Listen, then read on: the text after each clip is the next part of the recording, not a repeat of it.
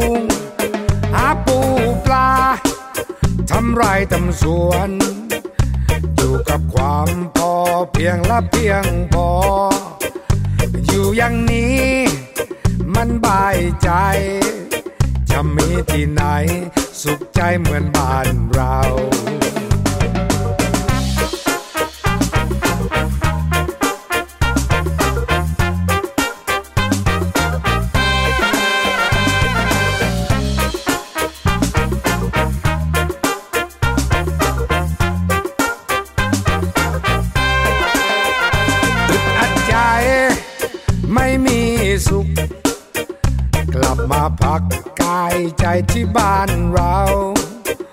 ไปทำงาน แล้วต้องทุก เงินทองสะดุดเพราะข้าวของมันแพง เจ็บเพราะรัก เหมือนโดนน้ำแทง ก็ต้องพักเรื่องรักเอาไว้ พักความคิด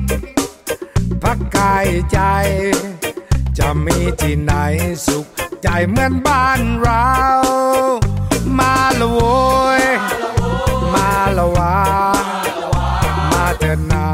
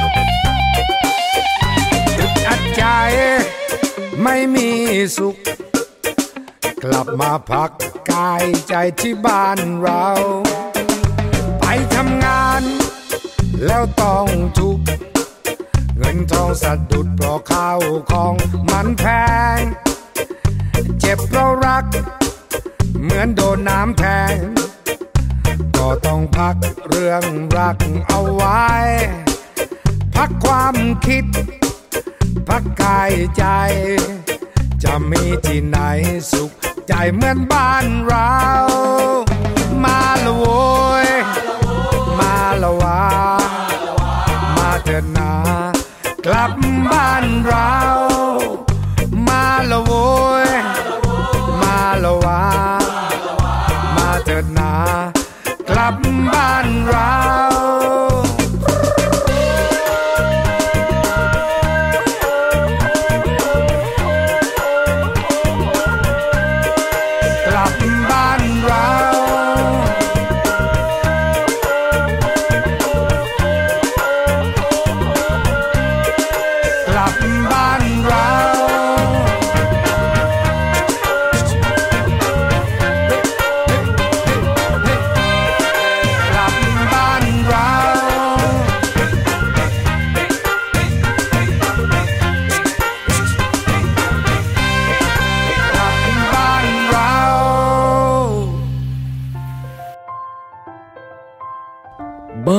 แห่งรัก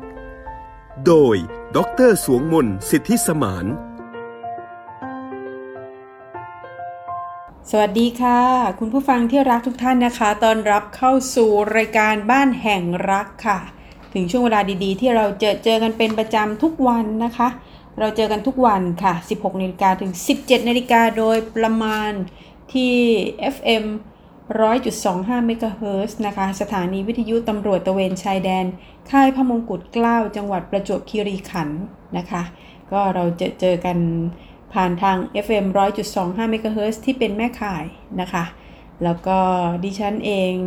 สวงมนสิทธิสมานนะคะ ก็รับหน้าที่อยู่เป็นเพื่อนกับคุณผู้ฟังนะคะ พูดคุยแลกเปลี่ยนเล่าสู่นะคะ ก็เรียกว่าแทบทุกเรื่องแหละค่ะ อะไรก็ตามที่เกี่ยวข้องกับเรื่องของสถาบันครอบครัวนะคะ เรื่องเด็กเยาวชน ครอบครัวแล้วก็เรื่องไปถึงเรื่องของการศึกษา ก็จะมาเจอเจอกันเป็นประจำนะคะ ถ้าจะติดตามผ่านทางโซเชียลมีเดียอื่นๆก็ได้นะคะ จะไปทาง YouTube ก็ได้นะคะในคลื่นแห่งความสุขนี่แหละค่ะนะคะหรือว่าจะไปที่ Facebook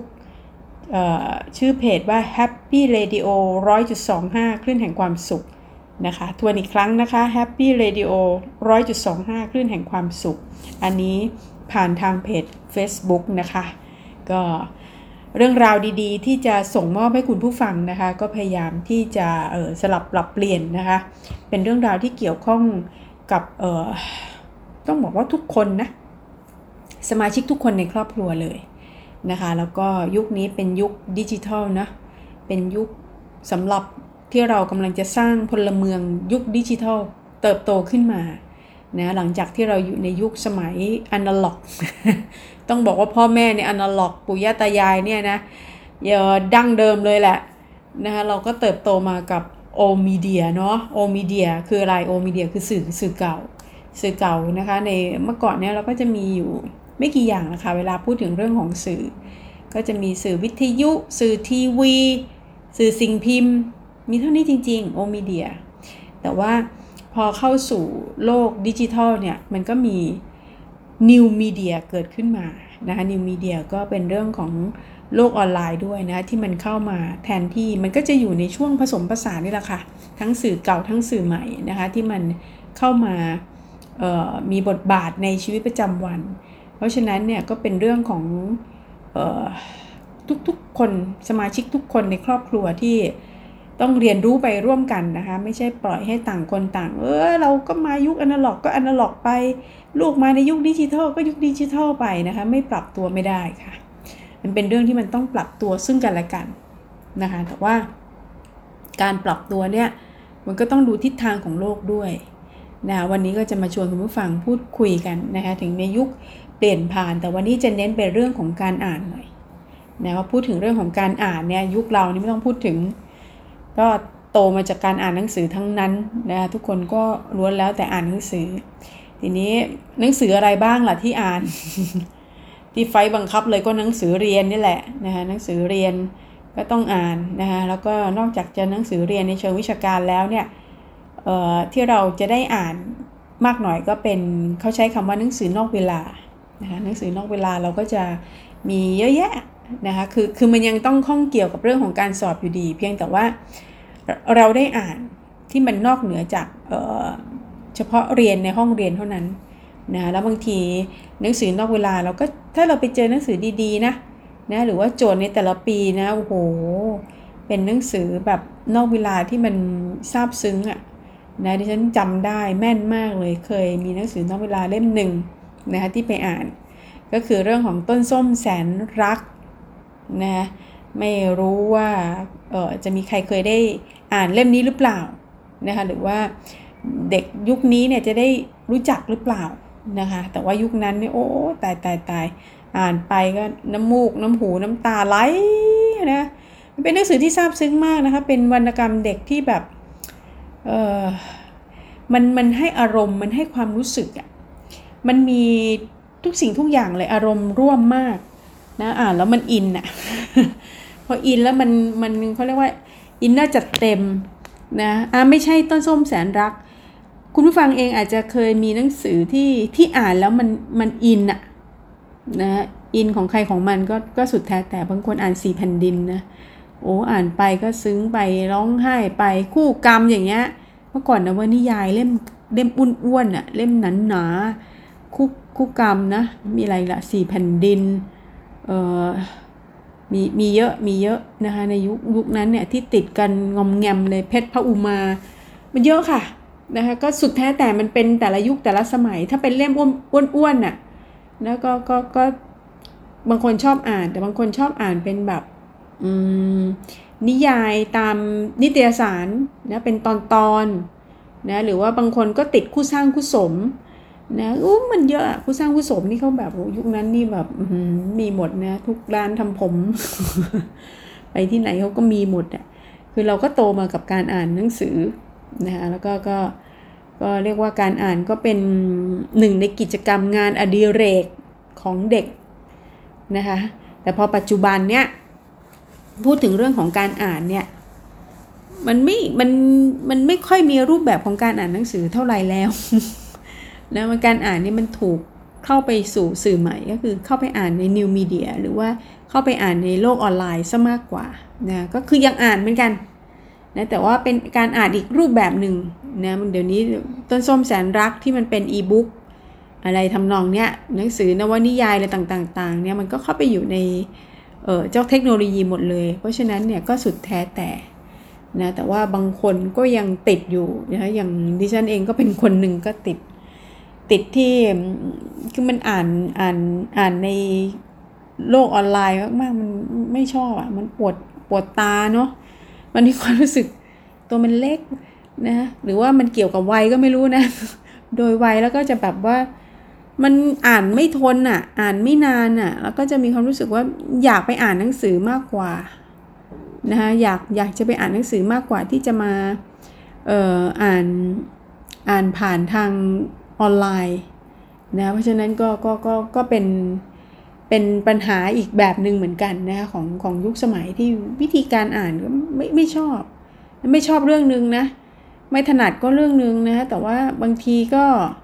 เออแต่ถ้าให้เด็กเขาเลือกเนี่ยเขาก็เลือกที่จะอ่านออนไลน์นะจะให้เขามาอ่านหนังสือเขาก็รู้สึกว่าเขาก็ก็ไม่จริตเขาอยู่ดีอะนะเพราะนั้นก็ ต้องทำความเข้าใจนะยุคสมัยมันเปลี่ยนบางทีเราจะไปใช้วิธีคิดให้เขาคิดเหมือนเราก็ก็ไม่ได้อีกอะนะคะแต่ว่าวันนี้เนี่ยตั้งใจว่าจะพูดถึงประเด็นเรื่องของการอ่าน เพราะว่าจริงแล้วเรื่องการอ่านเป็นหนึ่งในกิจกรรมที่ที่มันช่วยพัฒนาสติปัญญานะคะยิ่งถ้าแบบว่าอ่านมาตั้งแต่เด็กเนี่ยนะคะมันก็ไปช่วยเพิ่ม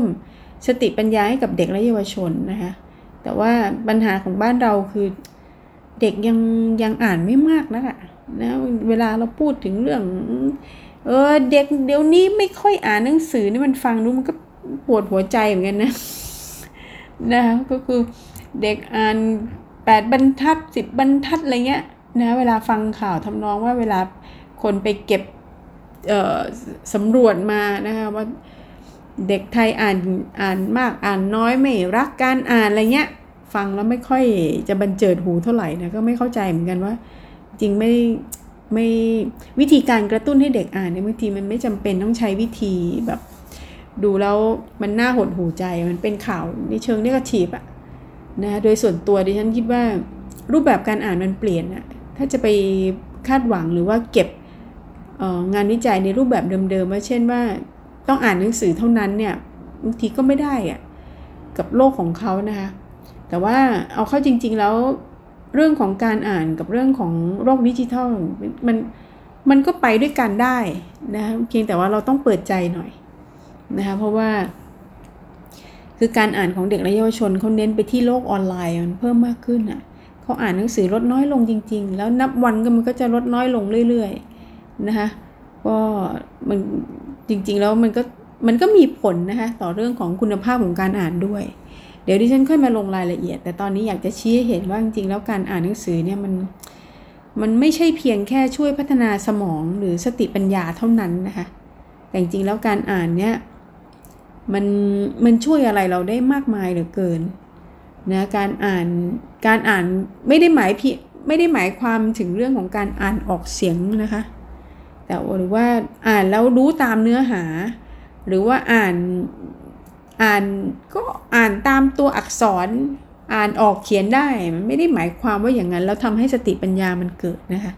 แต่จริงแล้วการอ่านมันคือการการการทำให้เกิดทักษะนะคะทักษะที่นำไปสู่การพัฒนาทักษะในการคิดแบบต่างๆของผู้อ่านด้วยนะคะคือการอ่านเนี่ยมันไม่ใช่อ่านตามตัวบทของตัวอักษรนะอ่านแล้วก็เข้าใจเรื่องคือการอ่านแล้วเข้าใจเรื่องมันเป็นเรื่องที่ดี แล้วมันก็เป็นเรื่องที่ถูกต้อง เพราะว่า เราอ่านเนี่ยเราก็ต้องอ่านแล้วก็อ่านเพื่อความเข้าใจมันอะนะมันมีการอ่านเนี่ยมันมันมีหลายรูปแบบนะบางคนอ่านเพื่อความเพื่อความผ่อนคลาย เพลิดเพลิน ก็จะเลือกอ่านหนังสือที่เบาๆนะคะบางทีก็เป็นหนังสือลักกุ๊กกิ๊กมุ้งมิ้งอะตามวัยก็ว่าไปนะแต่ว่าเอ้ยมันอาจจะเป็นแบบชอบอ่านหนังสือแนวตลกตลกขำๆอ่านแล้วผ่อนคลาย เออหรือบางคนอาจจะชอบแบบวิธี how to ประสบปัญหา แล้วก็อยากจะมีวิธีการแก้ไขแบบสำเร็จรูปอะก็ว่าไป บางคนอาจจะชอบแบบแนววิทยาศาสตร์นะ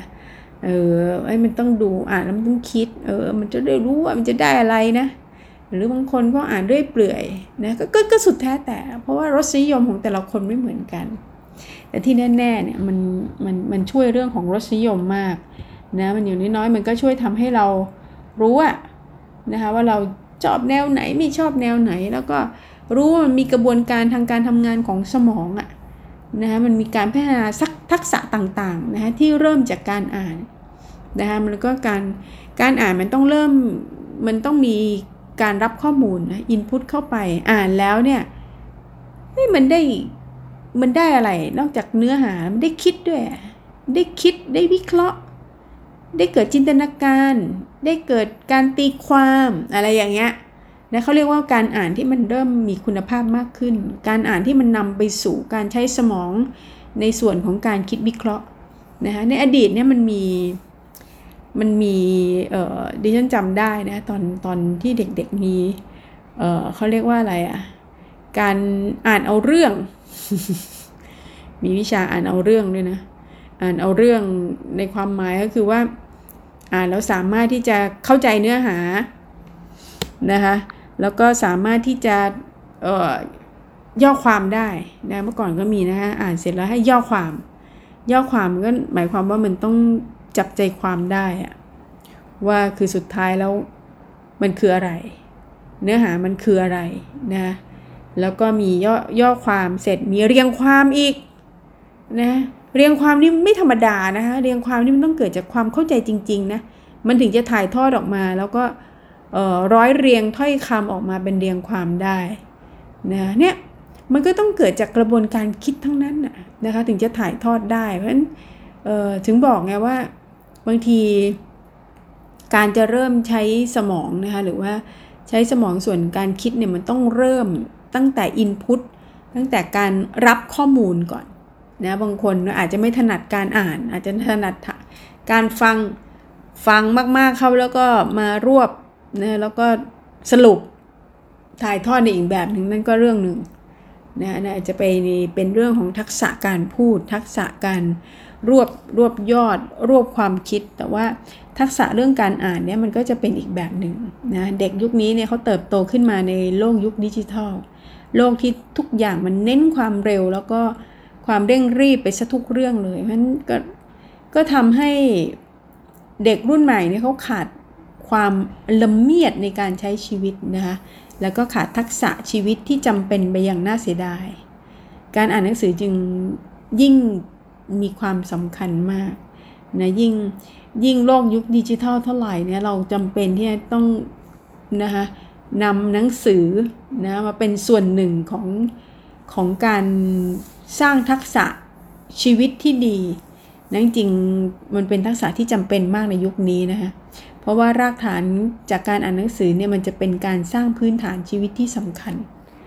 นะคะแล้วก็พอโลกเข้าสู่ยุคดิจิทัลนั้นยิ่งจำเป็นเหลือเกินนะคะที่เราจะต้องออให้โอกาสกับเด็กเขาได้อ่านหนังสือดีๆ หนังสือดีๆ เล่มหนึ่งเนี่ยนะ โอ้ บางทีมันสร้างแรงบันดาลใจมันเปลี่ยนชีวิตคนได้ทั้งชีวิตนะคะ ลองชวนถ้าคุณผู้ฟังเองเคยเป็นเคยอ่านแล้วกัน เอาเป็นว่าเคยอ่านนะคะสมัยเด็กๆเคยอ่านหนังสือเล่มไหนแล้วมันมีอิทธิพลกับชีวิตเรานะคะแล้วก็โอ้โหมันเป็นอะไรที่อุ้ยอ่านแล้วแบบนอกแค่ไม่ใช่แค่ร้องไห้หนังสือมันมีมันมีตั้งหลายอย่างบางทีอาจจะมีอิทธิพลในเชิงความคิดนะคะ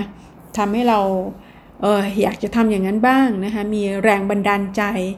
นะก็สุดแท้แต่ไงว่าเราไปเจอหนังสือดีๆ แบบไหนนะคะแล้วก็มีเป้าหมายในชีวิตแบบไหนนะคะก็คาดหวังอย่างนั้นค่ะนะวันนี้ที่ดิฉันหยิบยกเอาเรื่องนี้ขึ้นมาเนี่ยเพราะอยากจะส่งเสริมนะกระตุกเตือนนะอยากจะให้สมาชิกในครอบครัวนะคะมามองเห็นความสำคัญของการอ่านหนังสือ นะคะแล้วก็สกิดกันนะคะว่าจริงๆแล้วเด็กๆที่เขาเกิดมาในยุคดิจิทัลเนี่ยยิ่งถ้าเราจะต้องเจอกับสถานการณ์ความเร่งรีบนะแล้วก็ต้องอยู่กับนิวมีเดียนะโลกยุคใหม่ที่เราต้องออใช้เทคโนโลยีนำนะมันยิ่งจำเป็นที่จะต้องอ่านหนังสือนะคะทำไมเป็นอย่างนั้นล่ะทำไม เด็กยุคดิจิทัลเรายิ่งต้องอ่านหนังสืออันนี้อันนี้มีความสำคัญมากนะคะ มีความจำเป็นมากนะคะเพราะว่านับวันนับวันเนี่ยเขาเติบโตขึ้นมาเขาก็เจอโลกดิจิทัลละเนี่ยแล้วโลกดิจิทัลเนี่ยอย่าลืมนะคะว่าเมื่อเขาเมื่อเขาเจอไอ้เจ้าเครื่องมือเนี้ยนะคะเป็นธรรมดา มันมีอะไรที่มันมันน่าสนใจเยอะมันมีภาพมันมีการเคลื่อนไหวต่างๆ นะคะถ้าจำกันได้เมื่อก่อนนะในยุคสมัยของคนเป็นพ่อแม่นะ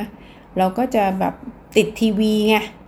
แล้วพ่อแม่ก็จะกลัวลูกติดทีวี ตอนนี้เด็กไม่ติดทีวีแล้วนะคะแต่ว่าเด็กหันมาติดมือถือกันนะคะแล้วพอติดมือถือแล้วมันก็ทำให้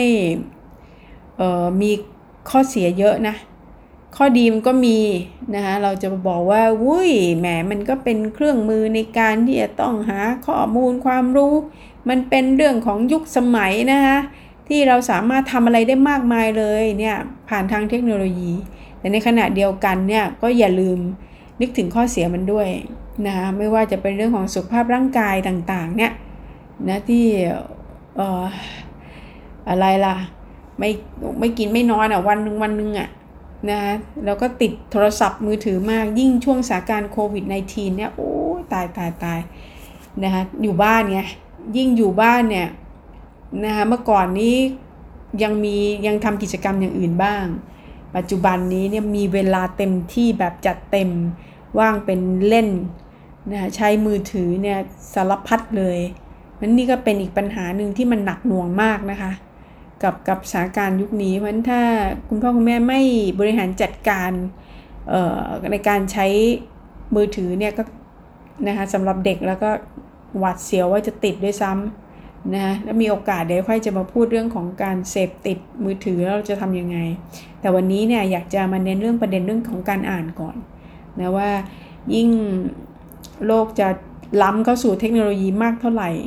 เรายิ่งจำเป็นที่ต้องสร้างรากฐานชีวิตให้กับลูกโดยผ่านหนังสือเป็นเล่มๆนี่แหละค่ะนะคะก็เดี๋ยวจะมาต่อช่วงหน้านะคะว่าแล้วมันช่วยยังไงทำไมมันจำเป็นที่จะต้องอ่านหนังสือมันอ่านมือถือไม่ได้หรือนะคะการเริ่มต้นการของการสร้างรากฐานชีวิตทำไมต้องเริ่มจากหนังสือ เดี๋ยวจะมาพูดคุยกันต่อในช่วงหน้านะคะ ตอนนี้ขอไปพักสักครู่ค่ะ บ้านแห่งรัก โดยดรสวงมนสิทธิสมาน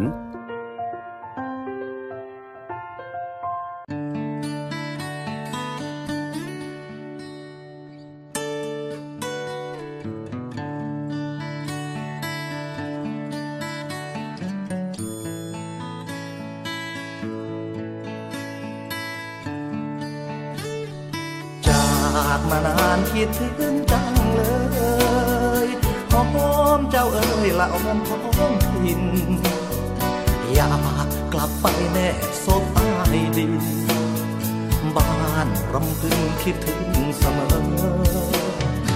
อาจสะดงอาทิตย์กล่าวลาคือพลานมาคือคิดถึงเธอ คือเน็บหนาวอีกแล้วเสียบ้านรำพึงคิดถึงไม่สากี่ร้อนกี่หนาวกี่กี่หมื่นร้าวราน ไม่เคยสะท้านทุกเส้นทาง สู้ทนสร้างฝัน ถึงวันรุ่งรังจะแบกไปพร้อมความทุกข์ระทมไม่จำเป็นดอกคำสัญญารู้ว่าใช้ค่าที่แสนรื่นรมผ่านผู้พังเสสันสุดโสมจะกลับไปเอาใจซ่อมแซม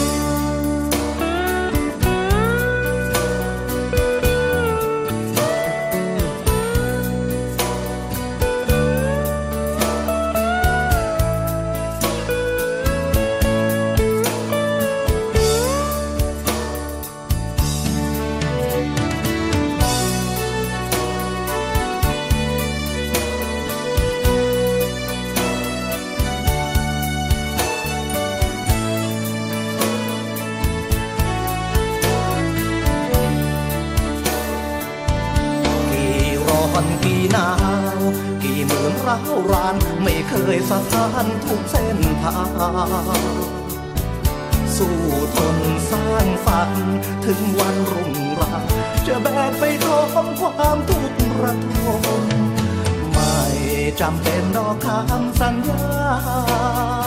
รู้ว่าใช้าที่แสนรื่นรมผ่านผู้พังเสสันสุดโทม กลับไปเอาใจซ่อมแซม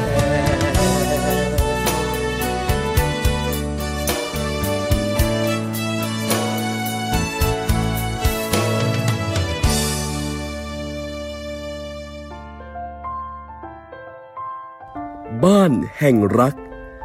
โดย ดร สวงมนสิทธิสมาน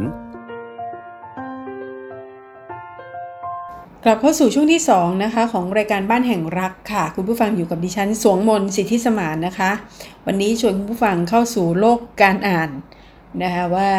จริงๆแล้วเรื่องของการอ่านเนี่ยมันมีประโยชน์มากนะคะมันไม่ใช่เพียงแค่อ่านเพื่อความรู้อย่างเดียวหรือว่าอ่านเอ่ออะไรล่ะเพื่อความบันเทิงอย่างเดียว แต่จริงๆแล้วเนี่ยการอ่านเนี่ยมันให้อะไรมากมายนะโดยเฉพาะอย่างยิ่งกับเด็กในยุคดิจิทัล ยิ่งต้องอ่านหนังสือนะคะเป็นเพราะอะไรนะประการแรกเลยนะคะข้อนี้แน่นอนนะคะมันพัฒนาสมองนะคะคุณพ่อคุณแม่ถ้าเล่านิทานหรือว่าอ่านหนังสือให้ลูกฟังมาตั้งแต่เล็กนะคะ น้ำเสียงที่เล่านะภาพที่ได้เห็น จะช่วยให้ลูกเกิดความสนใจฟังนะสสมองก็จะสร้างภาพตามเรื่อง นะจึงเป็นการส่งเสริมจินตนาการนะคะแล้วก็ส่งผลให้เซลล์สมองทำงาน ขณะเดียวกันเมื่อเด็กอ่านหนังสือเองเนี่ยการทำงานของสมองก็จะเพิ่มศักยภาพไปตามประสิทธิภาพของการอ่านด้วย เพราะฉะนั้นเรื่องวัยแล้วก็ประสบการณ์จะช่วยพัฒนาสติปัญญาเพิ่มมากขึ้นนะคะอันนี้ดิฉันก็ต้องออนั่งยันยืนยันนอนยันเลยนะคะว่าจริงๆแล้วมันเป็นอย่างนั้นนะคะมันไม่ใช่เรื่องออแค่อ่านแล้วโหต้อง ต้องเก่งคำว่าเก่งเนี่ยไม่ใช่เก่งในความหมายวิชาการนะคะ ว่าต้องเป็นที่หนึ่งสอบแล้วต้องได้ที่หนึ่งแต่เก่งในความหมายก็คือว่า การทำงานของสมองต่างหากนะคะที่เมื่อตอนอ่านหนังสือเนี่ยนะถ้าลูกเล็กๆนะคะคุณพ่อแม่อ่านหนังสือเล่านิทานให้ลูกฟังตั้งแต่เขายังยังเล็กนะคะจริงๆเนี่ยในหลักวิชาการเนี่ยควรอ่านตั้งแต่เขาอยู่ในท้องด้วยนะคะใครจะว่าอะไรยังไงก็ นะดิฉันพูดได้เต็มปากเพราะว่าดิฉันทำผ่านประสบการณ์มานะต้องเล่าให้คุณผู้ฟังฟังว่าดิฉันเล่านิทานให้ลูกฟังเนี่ยแปีเต็มเต็มนะจนกระทั่งกระทั่งจนลูกอายุ 8 ปีแล้วจนเขาสามารถที่จะอ่านเองได้นะก็เปลี่ยนกันให้เขาเล่าให้ดิฉันฟังบ้างนั้นผลจากการอ่านนิทานให้ลูกฟังเนี่ยมันได้ประโยชน์ อันนี้ได้ประโยชน์มาก แล้วก็ได้ประโยชน์จริงนะคะแล้วก็มันจะทำให้กลุ่มเด็กเราเนี้ยที่เติบโตขึ้นมาเนี่ยเขาจะใช้ภาษาได้ดีนะยิ่งถ้าเราเราเลือกหนังสือนิทานดีๆนะคะใช้ภาษาสวยๆรูปภาพสวยๆอุ๊ยในต่างประเทศเนี่ยเรื่องเรื่องหนังสือนิทานเนี่ยมันเป็นอะไรที่เขาให้ความสำคัญมากนะโดยเฉพาะดิฉันเน้นหน่อยที่ประเทศญี่ปุ่นเนี่ยอู้เป็นอะไรที่หนังสือภาพเนี่ย สวยมากหนังสือเล่มหนึ่งเนี่ยกว่าจะผลิตมาเนี่ยเพราะเขาเชื่อว่าเด็กโดยเฉพาะในช่วงปฐมวัยนะในวัย6ขวบปีแรกของชีวิตเนี่ยเป็นวัยที่สมองเนี่ยมันสามารถที่จะพัฒนาได้สูงที่สุดในช่วงในช่วงชีวิตมนุษย์นะมันไปถึง 90กว่าเปอร์เซ็นต์นะที่สมองมันจะเปิดกว้าง แล้วก็พัฒนาขีดความสามารถได้เต็มที่เพราะฉะนั้นเนี่ยถ้า ถ้าเราเราเล่านิทานให้ลูกฟังในช่วงนี้เนี่ยนะจะทำให้ลูกมีพัฒนาการทางสมองเนี่ยหรือว่าไอเซลล์สมองเนี่ยโหมันจะเชื่อมเครือข่ายกันได้เออมากมายเลยนะคะพูดง่าย ๆ เลยนะไอ้คำเอ่อคำโดยเฉพาะภาษาเนี่ยเขาใช้คำว่าคำคลังคำคลังในสมองจะเยอะคำคลังคืออะไรคำคลังคือ สิ่งที่เราเล่าให้ลูกฟังเนี่ยพอเขาฟังเสร็จเนี่ยเขาจะเก็บสะสมไว้ เขาอาจจะไม่ได้ใช้ในทันที แต่เขาจะเก็บไว้ในสมองเอาไว้ จนถึงวันหนึ่งที่เขาพร้อมนะเขาจะเขาจะพลั่งพลูออกมาชนิดที่แบบว่าเราคิดไม่ถึงเลย แล้วภาษาสวยๆนะคะมักจะออกมาโดยที่บางทีเราคาดไม่ถึงอะนะดิฉันมักจะชอบยกตัวอย่างนะเช่น เวลาพูดถึงเออสิงโตเนี่ย บางทีเด็กเขาจะใช้คำว่าราชสีนึกออกใช่ไหมคะคือเด็กที่เขาจะมีคำคำเยอะนะคะสุริยันจันทรามาเพียบนะจะมีคำแบบที่มันเป็นจินตนาการคำที่มันไพเราะแล้วก็เราไม่ค่อยได้ใช้อะส่วนใหญ่จะเป็นภาษากวีนะที่จะหยิบยกมาใช้เนี่ยแต่ว่าถ้าชีวิตประจำวันแต่ละคนที่เติบโตมาไม่ได้ ไม่ได้อ่านหนังสือมากเนี่ยนะคะก็ก็ก็จะใช้ภาษาที่มีข้อจำกัดนะก็จะมีมีข้อจำกัดทางด้านการใช้ภาษา แต่ถ้าเด็กที่เขาโตมากับภาษาสวยๆนะฟังนิทานบ่อยๆเนี่ยมันจะมีคำคลังในสมองเนี่ยอยู่ในสต็อกเพียบนะถึงวันที่เขาเอามาใช้นะคะโอ้เขาสามารถจะหยิบคำใหญ่ ๆ ออกมาใช้ได้เยอะ นะคำที่อย่างเช่นคำว่าพิจารณาอย่างเงี้ยนะเด็กโดยทั่วไปก็ยังไม่เข้าใจ อันนี้พูดถึงในช่วง6ขวบปีแรกของชีวิตนะคะแต่บางทีเนี่ยคำเหล่านี้คำยากๆเนี่ยบางทีมันก็จะหลุดออกมานะเป็นเพราะว่าส่วนหนึ่งเนี่ยมาจากการฟังไงนะทักษะของมนุษย์เนี่ย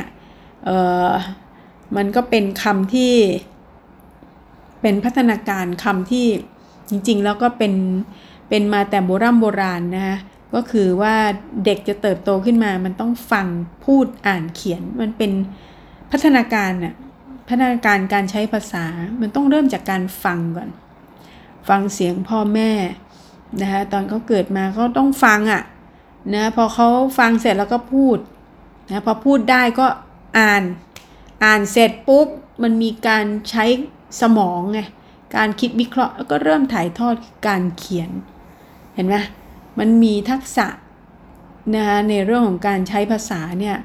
ที่ที่ที่มันมีอยู่ เพราะฉะนั้นถ้าอยากให้ลูก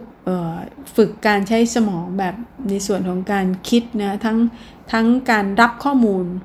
การประมวลผลข้อมูลแล้วก็ถ่ายทอดออกมาเนี่ยมันก็มีความจำเป็น ประการต่อมาที่ดิฉันบอกนี่แหละค่ะคือการรู้จักรสนิยมของการอ่านนะเด็กจะ จะมีหนังสือในแนวที่ชอบแล้วก็ไม่ชอบแตกต่างกันนะนะส่วนใหญ่เด็กจะเลือกหนังสือที่ตัวเองชอบ แต่แต่แต่ทำไมรู้ไหมแต่ส่วนใหญ่ผู้ใหญ่อะมักจะเลือกหนังสือที่ตัวเองชอบ แล้วก็ส่งให้ลูกอ่าน แล้วก็บอกว่าลูกน่าจะชอบ คืออยากให้ลูกชอบตามเราว่างั้นเถอะนะเพราะฉะนั้นเนี่ยดิฉันว่า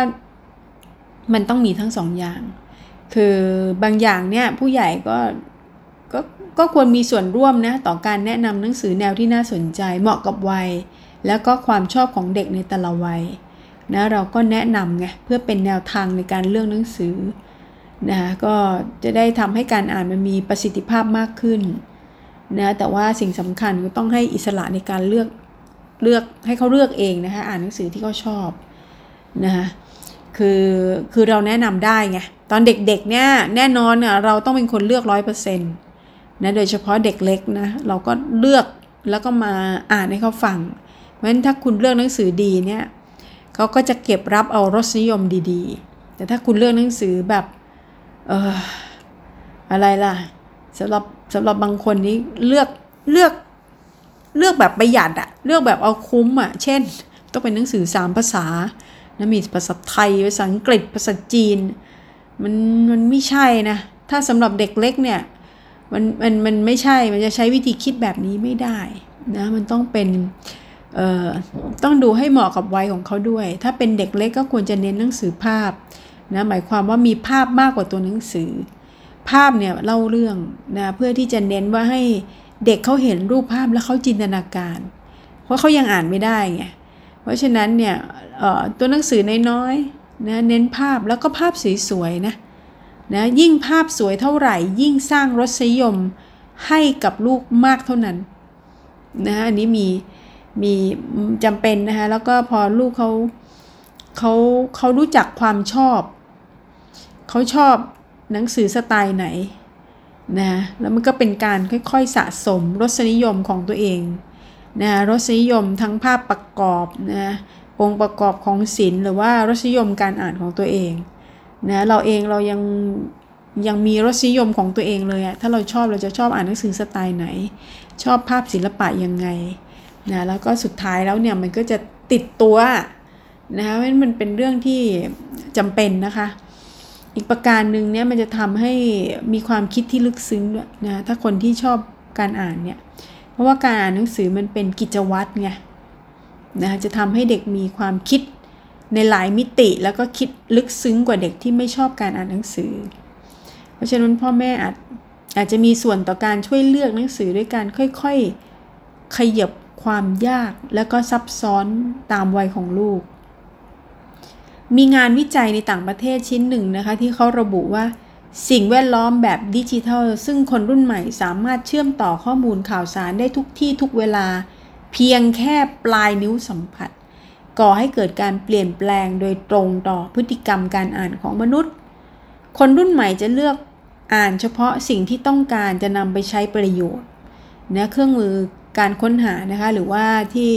เราคุ้นเคยกับคำว่า search engine นี่แหละ มันจะช่วยอำนวยความสะดวกให้ข้อมูลที่ต้องการในเวลาไม่กี่วินาทีแม้นการอ่านผ่านทางหน้าจอจะเป็นการกวาดสายตาอย่างรวดเร็ว นะคะ โดยมุ่งความสำคัญไปที่ไปที่คำว่า keyword อะนะคะ แล้วก็เป็นการอ่านแบบไม่เป็นเส้นตรงนะทำให้การอ่านอย่างลึกซึ้งจะเกิดขึ้นน้อยลง และการจดจ่อกับเนื้อหาที่อ่านก็จะน้อยลงด้วย อันนี้เห็นชัดเจนมากเลยนะคะ คือนึกออกใช่ไหมคะ พอเราอ่านอ่านผ่านมือถือ อ่านผ่านคอมพิวเตอร์ หรืออ่านผ่านอะไรเนี่ย บางทีเราอ่านกวาดสายตาเร็วมากอะค่ะ คือ แต่สำหรับบางคนที่อ่านหนังสือ ก็เป็นแบบนั้นเหมือนกันนะคะไม่ใช่ว่าไม่เป็น เพียงแต่ว่าการอ่านหนังสือเนี่ยบางทีการกวาดสายตาเนี่ยมันมันเป็นการกวาดสายตาแบบเขาเรียกว่าอะไรอะ่ะเออยังอยู่ในสายตานะคืออ่านแล้วมันยังมีทวนไงคือเรายิ่งถ้าอ่านอ่านแล้วมันกวาดสายตานะแต่มันเป็นลักษณะการการกวาดสายตาที่แตกต่างจาก อ่านผ่านทางเทคโนโลยีดิฉันเองเนี่ยอ่านผ่านทางเทคโนโลยีเนี่ยจะอ่านกวาดมากเลยเพราะบางทีมันแสบตาไงอ่านด้วยความรวดเร็วแล้วก็จะไปเร็วมากเลยนะคะแล้วก็อ่านแล้วก็โอ้ยแล้วอ่านแล้วก็โอ้ยคือโอ้ยโอ้ยคือแบบอุ้ยตายแล้วมันมันทีมันก็มีปัญหานะทางสายตาเนาะแต่ว่าถ้าอ่านกวาดตาทางหนังสืออะกับรู้สึกว่าอ่านผ่านทางหนังสือแล้วอ่านแบบกวาดสายตามันทำได้ดีกว่า แล้วก็เร็วกว่านะแล้วบางทีอ่านแล้วก็หลงลืมเลยไปข้ามไปก็หันกลับไปอ่านได้ใหม่ อ่านได้ทนกว่าว่างั้นเถอะนะคะ ประการต่อมานะคะ รู้จักค้นคว้านะเวลาเเราเข้าสู่โลกของการอ่านเนี่ยการตั้งคำถามจะเกิดขึ้น ซึ่งมันก็จะนำไปสู่การค้นคว้า ฉะนั้นนั้นเป็นหน้าที่ของพ่อแม่ผู้ปกครองแล้วค่ะที่จะต้อง ช่วยกันกระตุ้นให้เด็กอยากค้นคว้าสิ่งต่างๆ จากหนังสือ เพื่อให้เขาเห็นความสำคัญแล้วก็ความมหัศจรรย์ของการอ่านหนังสือนะคะแล้วก็จะพบว่ามันสามารถเปิดโลกแห่งการเรียนรู้ผ่านหนังสือได้มากมายนะคะเพราะจริงแล้วถ้าเราช่วยกันกระตุ้นนะคะก็จะเห็นว่าการอ่านมันก็นำไปสู่การค้นคว้าได้จริงๆ เพราะเกิดคำถามมากๆเข้านะก็ถาม คำถามมาเราก็ถือโอกาสในการจูงลูกไป งั้นเราไปไปลองหาข้อมูลกันนะอันนี้ก็เป็นจุดเริ่มต้นที่ดีมาก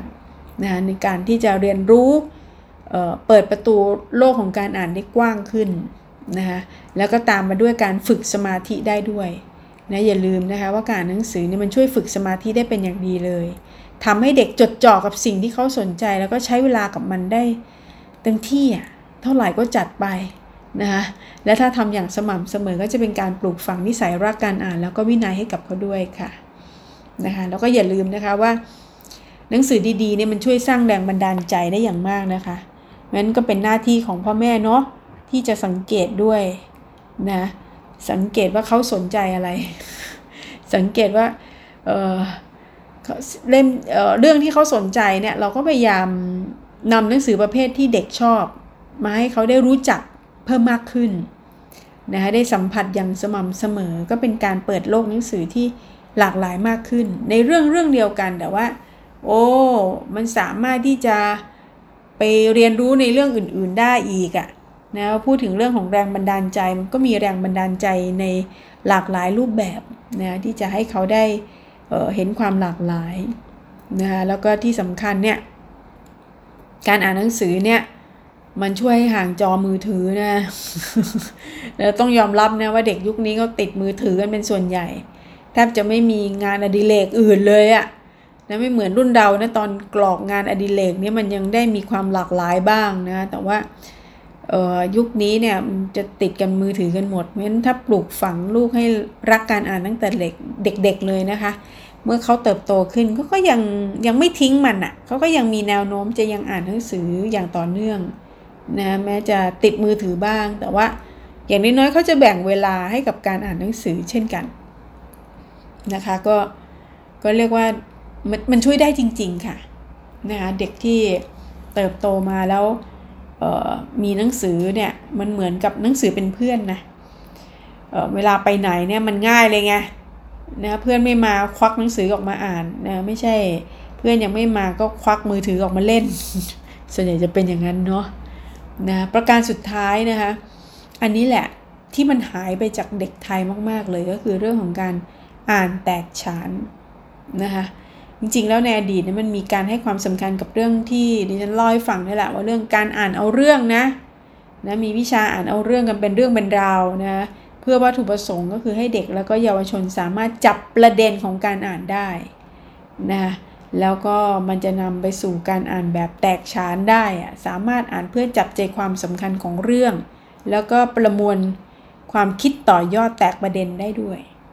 นะคะแต่ว่าเราต้องยอมรับนะคะว่ายุคนี้เนี่ยเด็กส่วนใหญ่อ่านหนังสือไม่ค่อยแตกฉานนะอ่านไปเรื่อยเขาเรียกว่าอ่านไปเรื่อย ไม่สามารถจับประเด็นได้ ซึ่งก็จะไม่สามารถนำไปสู่การตีความแล้วก็พัฒนาไปสู่ การพัฒนาทักษะการคิดหรือว่าการคิดเชื่อมโยงการคิดวิเคราะห์ได้นะอันนี้เป็นสิ่งที่ขาดแคลนมากสำหรับเด็กยุคนี้นะคะเพราะฉะนั้นจริง ๆ มันสำคัญนะคะเรื่องของการอ่านแตกฉานนะยิ่งแบบว่ามาเจอเอาเข้ากับแบบเนาะการอ่านผ่านเทคโนโลยีที่เน้นการอ่านแบบกวาดสายตา มันต้องอ่านข้อความสั้นๆน่ะอ่านแบบรวดเร็วใช้เวลาน้อยเวลาอ่านในมือถือเนี่ยคนที่เขาทำเขาก็จะมีความรู้สึกว่าเออทำทุกอย่างให้มันสั้น จะเขียนอะไรก็เขียนให้มันสั้น ๆ เข้าไว้อะไม่อยากให้เขียนให้ยาวนะคะเพราะมันเป็นโลกดิจิทัลไงทุกอย่างมันต้องสั้น จริง ๆ แล้วเนี่ยเรื่องบางเรื่องมันต้องมันต้องขยายความนะแต่ว่าเมื่อเมื่ออะไรล่ะ เมื่อมันถูกย่อมาอย่างเดียว มันก็เลยกลายเป็นแบบว่า มนุษย์ที่ทำอะไรสั้นๆนะเขียนก็เขียนสั้นนะอ่านก็อ่านสั้นๆห้วนๆนะตัดคำสั้นๆ ออกเดี๋ยวก็เป็นเดี๋ยวอะไรเงี้ยภาษามันก็มันก็ไม่แน่นอะภาษามันก็แย่สินะคะนั้นก็อันนี้ก็เป็นอีกเรื่องหนึ่งที่ที่ที่เป็นปัญหาด้วยเหมือนกันนะคะแล้วก็น่าเป็นห่วงเด็กยุคดิจิทัลด้วยนะคะ ว่าการอ่านเนี่ยมันมีแนวโน้มที่มันจะขาดประสิทธิภาพไง คือนอกเหนือจากการอ่านน้อยแล้วเนี่ยยังคนที่อ่านแล้วก็ยังขาดประสิทธิภาพในการอ่านด้วยนะคะจริงอยู่ว่าแม้เด็กจะเติบโตมาในยุคดิจิทัลนะคะ แต่ว่าอย่าปล่อยให้โลกดิจิทัลทำให้ทักษะชีวิตบางด้านของการอ่านของเด็กและเยาวชนหายไปเลยค่ะนะนี่มันเป็นเรื่องที่ยิ่งต้องให้ความสำคัญ นะคะคือยังไงก็ต้องเขาต้องอ่านผ่านโลกยุคดิจิทัลอยู่แล้ว อ่านผ่านจออ่านผ่านอะไรแต่ว่าอย่าทิ้งไงอย่าทิ้งกับการอ่านหนังสือแล้วจะรู้ว่าการอ่านหนังสือหนึ่งเล่มเนี่ยมันให้อะไรมากมาย ให้มากให้มากกว่าเพียงแค่การอ่านเอาเรื่อง แต่ว่ามันเป็นการอ่านที่มันนำไปสู่การพัฒนาสติปัญญา การอ่านที่นำไปสู่การคิดวิเคราะห์นะคะมันคือการอ่านที่มันจะไปเพิ่มทักษะ ในเรื่องของการเรียนรู้ได้ดีนะคะเพราะฉะนั้นวันนี้ก็ฝากเรื่องนี้แหละค่ะนะคะว่าลูกเรายิ่งโตมาในยุคนี้เนี่ยเรายิ่งต้องพยายามสร้างรากฐานโดยการเอาเรื่องของการอ่านหนังสือนะคะเน้นย้ำนะคะว่าเรื่องของการอ่านหนังสือเนี่ยไปเป็นส่วนหนึ่งนะคู่ขนานไปกับการการอ่านผ่านเทคโนโลยีนะชีวิตเขาจะได้สมดุลแล้วก็มีความสุขนะคะ เอาละค่ะ วันนี้หมดเวลาแล้วนะคะสำหรับรายการบ้านแห่งรักนะคะ ดิฉันสวงมนสิทธิสมานลาไปก่อนนะคะ สวัสดีค่ะ บ้านแห่งรัก โดย ดรสวงมนสิทธิสมาน